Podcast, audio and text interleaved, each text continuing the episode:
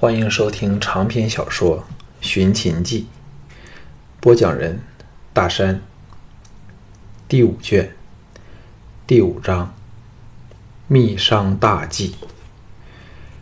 项少龙来到李牧在邯郸的大将军府，墙内的广场处聚集了过千人，整装待发，似要立即出门的样子。项少龙心往下沉，有抚慰灵往见李牧时，李牧正由宅内出来，一身戎装，见到项少龙，把他拉往一旁说：“大赵没有希望的了。今天大王把我招入宫，要我立即赶赴北疆应付匈奴，更不给我机会提起赵妮的事。”还明言邯郸由赵牧负责，你快走吧，否则性命难保。孝成王的反应显然也出乎这名将的意料之外。李牧在低声说：“邯郸城内的将领有很多是我以前的部属，我已把你的事告诉了他们，嘱他们暗中帮你一把。”接着说出了几个名字，又说：“假若赵牧派人追你，可往北疆逃来，只要进入我的势力范围内，我便有方法保护你，连大王也奈何我不得。”项少龙想不到这个只见过三次面的人，如此的情义深重，义薄云天，感激的说不出话来。李牧解下佩剑，递给他说：“这剑名血浪，比之飞鸿更胜数筹，吹毛可断，破敌甲如无物。以你的绝世剑法，有了它，当更如虎添翼。不要拒绝，否则李牧会小看了你。”项少龙涌出热泪。接过这名字可怕的宝刃，李牧拍着他的肩头，巍然说：“哪处可容你，便去哪处吧。说不定有一天，我们会在沙场上相遇，那时各为其主，说不定要生死相见。我也绝不会留情，你亦应该那样对待我。”言罢，哈哈一笑。说不尽的苍凉悲壮，毅然上马离府，踏上了北征之途。项少龙百感交集，呆然目送，顿时颇有举目无亲的感觉。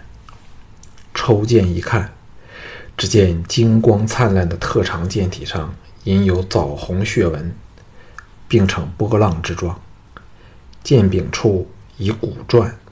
住着“血浪”两个字，昨夜的喜悦已是不翼而飞。现在唯一可做的事，就是靠自己的智计和能力，使乌家和自己心爱的人儿们能安全离开这毫无天理的地方。项少龙茫然离开大将军府，没有了李牧这样德高望重的人主持大局。军方纵对赵牧不满，也不敢犯诛族之嫌，为赵妮一案仗义直言，更没有人敢站在他这一方。他也不愿牵累其他人，现在只能靠乌家和他自己了。李牧被遣返北疆，整个赵国的军政界都清楚赵王的心意，就是要和赵牧站在同一阵线。而他项少龙是赵牧最大的眼中钉，自然是朝夕难保，时日无多。雪中送炭，没有多少人肯做，但落井下石却是人人乐而为之，因为既可打击吴家，又可讨好赵牧。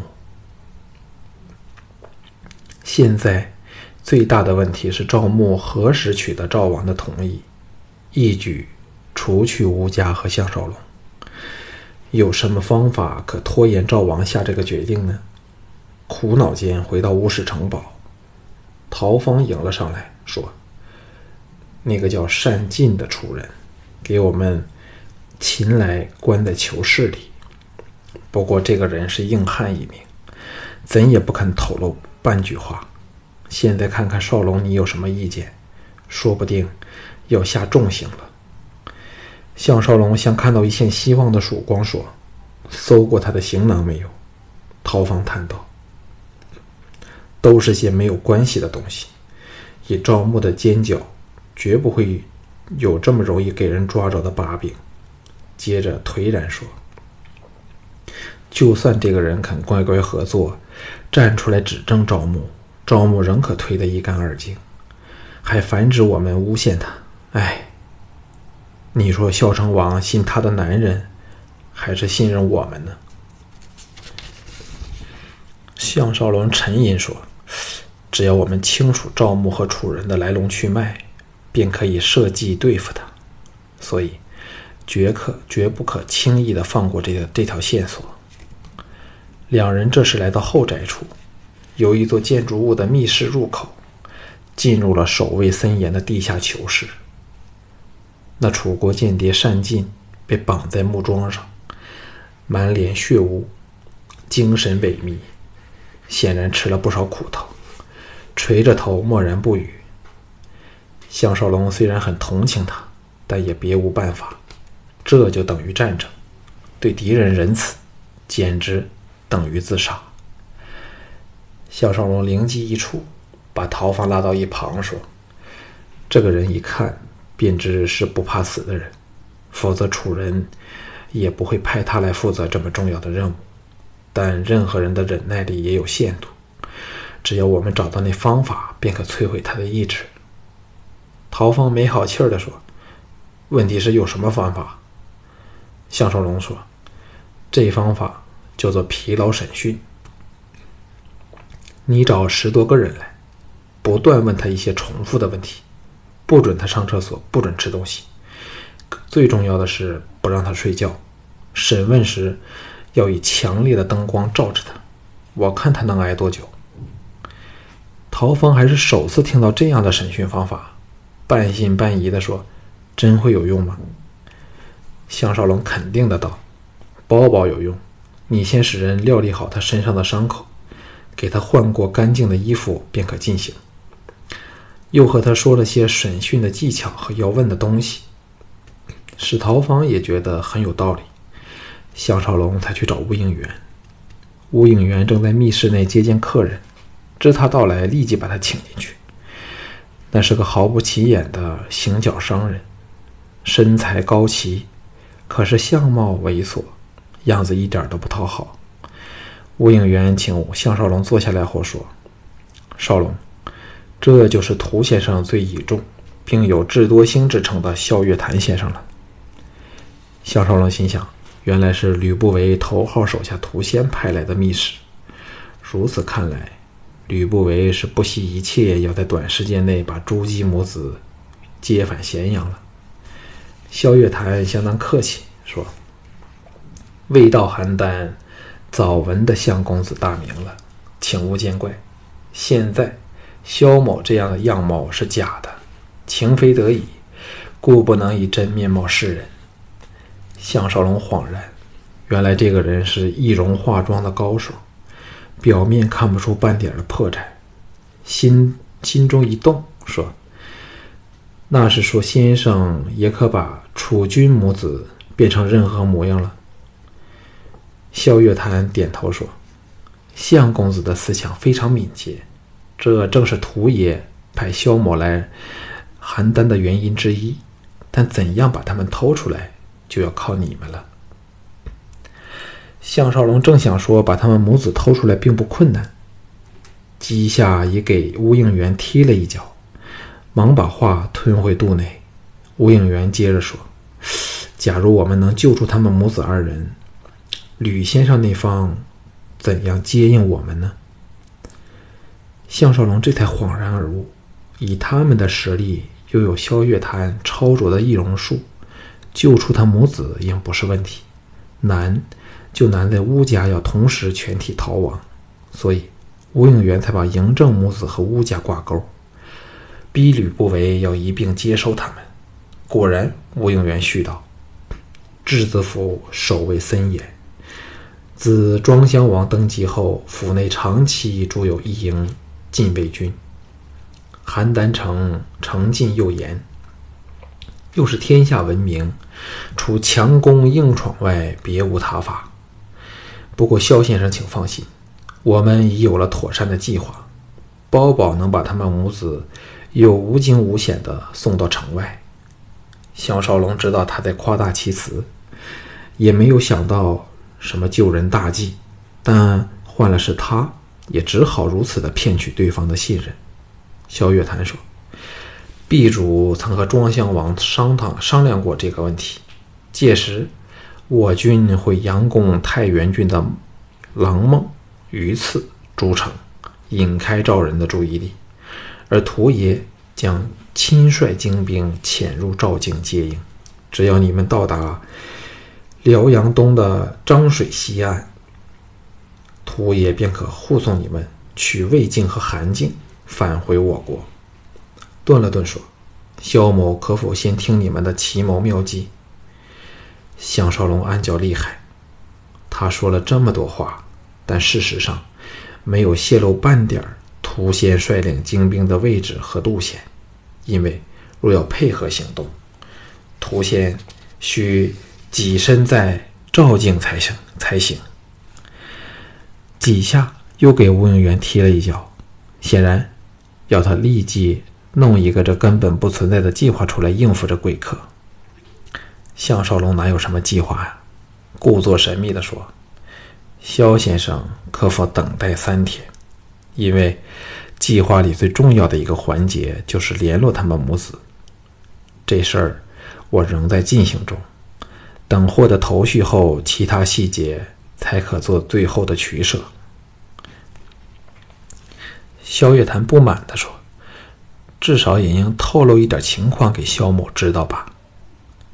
项少龙故作从容地说：“先生的出现可能令整个计划生出变化，说不定可借助先生的易容术，使我们远离邯郸。赵人仍是茫然不觉，所以我才要再做新的部署。”萧月潭脸容稍宽说：“我有点明白了。”转向吴应元道。听说乌家的歌舞伎名闻天下，萧某怎能错过？吴应元大笑道：“早给先生安排好了。”肖少龙知道再没有他的事儿了，溜了出去。踏出吴应元的内宅时，项少龙有种筋疲力倦的感觉。城堡内一片午后的安宁，花园里婢女和小孩在玩抛球游戏，传来阵阵欢笑声。地上的雪早铲除干净，但树梢上仍挂满了霜花冰柱。他不过时，较有姿色的婢女都向他大送秋波，频抛媚眼儿，以望博得青睐。但这一向风流自赏的人，只敢黯然神伤。吴应元虽曾说过会把大部分人早一步调离赵境，但谁都知道。那只是指直系至亲，至于较远和眼前的这些婢仆，都会被无情的舍弃，最终更成为赵人泄愤的对象，这是无可奈何的事儿。他项少龙也没有办法，在这群雄割据的时代，人的命运都不由自己操纵，天堂会忽然变成可怕的阿鼻地狱。他并不担心吕不韦会出卖他们，在这战争不息的土地，乌家的畜牧业对军事和经济经济均是无比重要。以乌家父子的厉害，定可把部分的资源撤出，其他的都不会留给赵人，那将对赵国造成致命的打击，更难苟安生存。这也是赵王自作自受的恶果。乌应元是雄才大略的人，几年前便开始不动声色地部署一切。只瞧他看重自己的眼光，又不惜把最钟爱的女儿嫁给自己，便可知他的果敢和高瞻远瞩。只有这种人，才能在这个世界快乐的活下去。后面口哨声传来，尚未来得及回头一看，京俊已旋风般的赶到他身旁，神态轻松。项少龙大奇道：“得手了吗？”问的自然是赵志。京俊得意万分的摇头，悠然说：“他一直不理我，最后给我跟了回家，还拿剑来赶我。”项少龙愕然说：“那我真猜不到，为何你仍可像现在那么开心高兴了？”京俊嘻嘻笑道：“妙就妙在，他亲爹原来是个叔叔老师，走了出来，对我言辞斥责。”说了大堆什么“非礼勿视，非礼勿言”的说话，我其实一个字儿也听不入耳。但看在他美丽女儿份上，装作俯首受教。他或者见我像是个读书的人才，说什么有教无类，找我每天去上学受教，学做人道理。只要过年过节送些腊肉便成。嘻嘻，当时赵志气得差点疯了，向我干瞪眼，但又毫无办法。向大哥，你说这精彩吗？向少龙摇头失笑，给京俊这样的人缠上赵志这个姑娘，恐怕有难喽。打又打他不过，赶又赶他不走，看他怎样应付。京俊问道：“滕大哥到哪里去了？”向少龙答道：“他有特别任务，到城外的大牧场去了。”说到这里，心中一动，说。有没有办法把以千计的战马弄得四蹄发软，不能走路？京俊皱皱眉说：“喂他们吃些药便成，但若数目太多，可能会困难一点。”项少龙心想：这事儿问吴应元才对。吴家的畜牧业乃世代相传，没有人比他们更在行了。京俊兴奋地说：“有什么事要我办的？”项少龙摇头道。你放心去读书吧，但记着滕大哥的吩咐，不要太过荒唐沉迷。今晚还要到质子府去。京俊答应一声，欢笑着去了。项少龙步入他的隐龙居，只想倒头好好睡一觉，什么都不去想。醒来时已是黄昏时分，项少龙恢复精神，人也乐观和振奋多了。吴廷芳等。自是对他悉心服侍，春迎四壁，眉宇间充满了幽怨，自是怪他直到今天尚未和他们真个销魂，唯有心中苦笑。他的体力虽较一般人好得多，但仍是本源有限。故而四女虽然是起年玉貌，青春迷人，但大事为重，他只有强压下冲动。晚饭时，雅夫人的中仆赵大。竟来找他，项少龙还以为赵雅有什么急事儿，忙抛下碗筷，把他迎入内室。赵大神情古怪，好一会儿后才说：“今次小人来找公子，夫人是不知道的。”项少龙大感不妥，诚恳诚恳地说：“有事儿放胆说出来吧，我会为你担当。”赵大说：“本来我这……”当下人的绝没有资格管夫人的事儿，可是我们兄弟数人心中早视公子为我们最值得追随的主人，故再也顾及不到其他事儿了。项少龙更觉不妙，催他把来意说出来。赵大猛下决心，沉声说：“夫人回来后不到一个月。”有个叫齐宇的贵族由齐国出使，来到了邯郸。这个人生的比连晋更要俊秀，才学和剑术在齐国都非常有名，也是脂粉业中的高手。可是他来赵后，却像只对夫人情有独钟似的，对夫人展开了炙热的追求。而大王和赵牧又不断的为他制造与夫人相处的机会，看来。夫人对他也有点意思。项少龙一听，放下心来，他对自己这方面的信心十足，也不相信曾共曾共患难的赵雅会这么容易的移情别恋。赵大看他神情焦灼的说：“有些话我不想说也要说了。夫人回来后想你想的好苦，茶饭不思，偏是城内又不断的传出公子死讯的谣言，那祁宇便乘虚而入，有几晚都在夫人的房内度过。到公子回来后，夫人才把他疏远了。可是昨他昨晚又来缠夫人，只是今早才离开。我们兄弟商量后。”才决定来告诉公子的。项少龙的心立时凉了一大截儿。以赵雅一向的放荡，在那种苦思着他的情况里，的确需要其他男人的慰藉和刺激，以排遣痛苦和寂寞。人非草木，孰能无情？这种男女间的事儿一开始了，便很难斩断。兼之这祁宇又有不差于他的条件。所以赵雅才会与他藕断丝连，家产不清。唉，当女终是当女，那可能牵扯到生理上荷尔蒙分泌的问题。要她长期没有男人慰藉，是会是很困难的一回事儿。他泛起了被骗的痛苦感觉。赵大压低声音说：“若夫人只是和男人鬼混。”我们绝不会做通风报信的下作奸徒。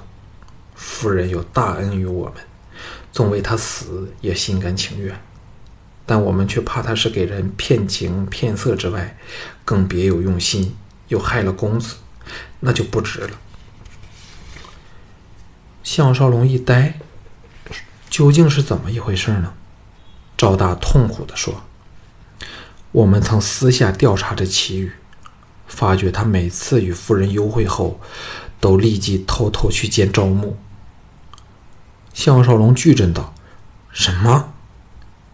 赵大两眼一红，垂下头去，两手紧捏成拳，显然心内充满了愤慨。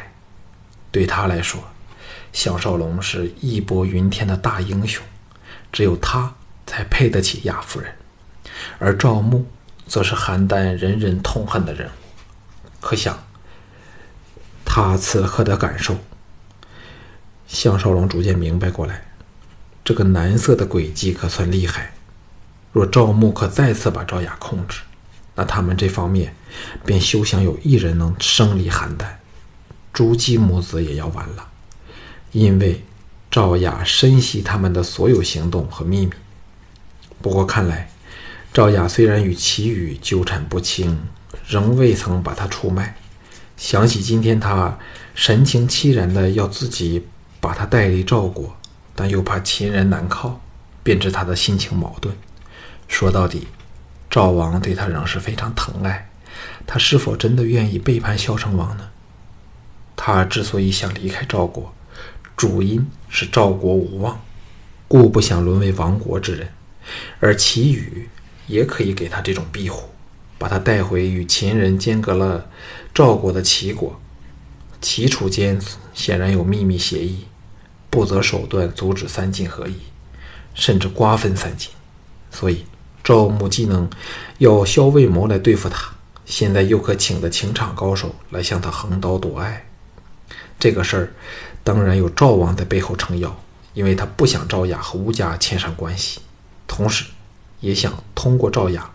尽息吴家的秘密，时候到了，再把吴家连根拔起，接受所有的牧场，去此心腹大患。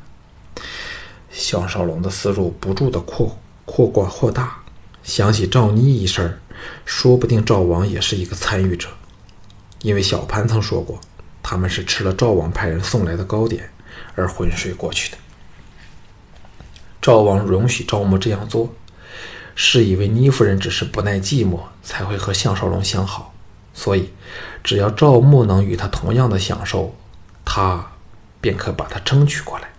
哪知赵妮生性贞烈，被侮辱后竟自杀死了。有了这样的理解，所有不明白的事儿均是豁然而通。那就是赵牧可以只手遮盖赵妮血案的原因，因为根本是赵王首肯的。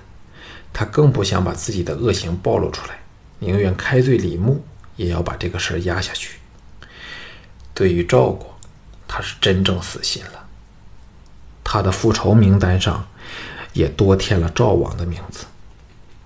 现在最头痛的问题是赵雅，他对齐羽是否已经泥足深陷呢？难怪赵王这么容易把赵倩交给他，但。会否金王后也是在半真半假的演戏呢？故意引他行刺赵牧，那赵王便有借口把吴家抄除了。想到这里，不由得汗流浃背。赵大说：“公子，现在我们怎么办？”项少龙叹了一口气说：“你们就当完全不知道这件事儿，以后再也不要跟踪或调查其余。这个事儿至为紧要，明白吗？”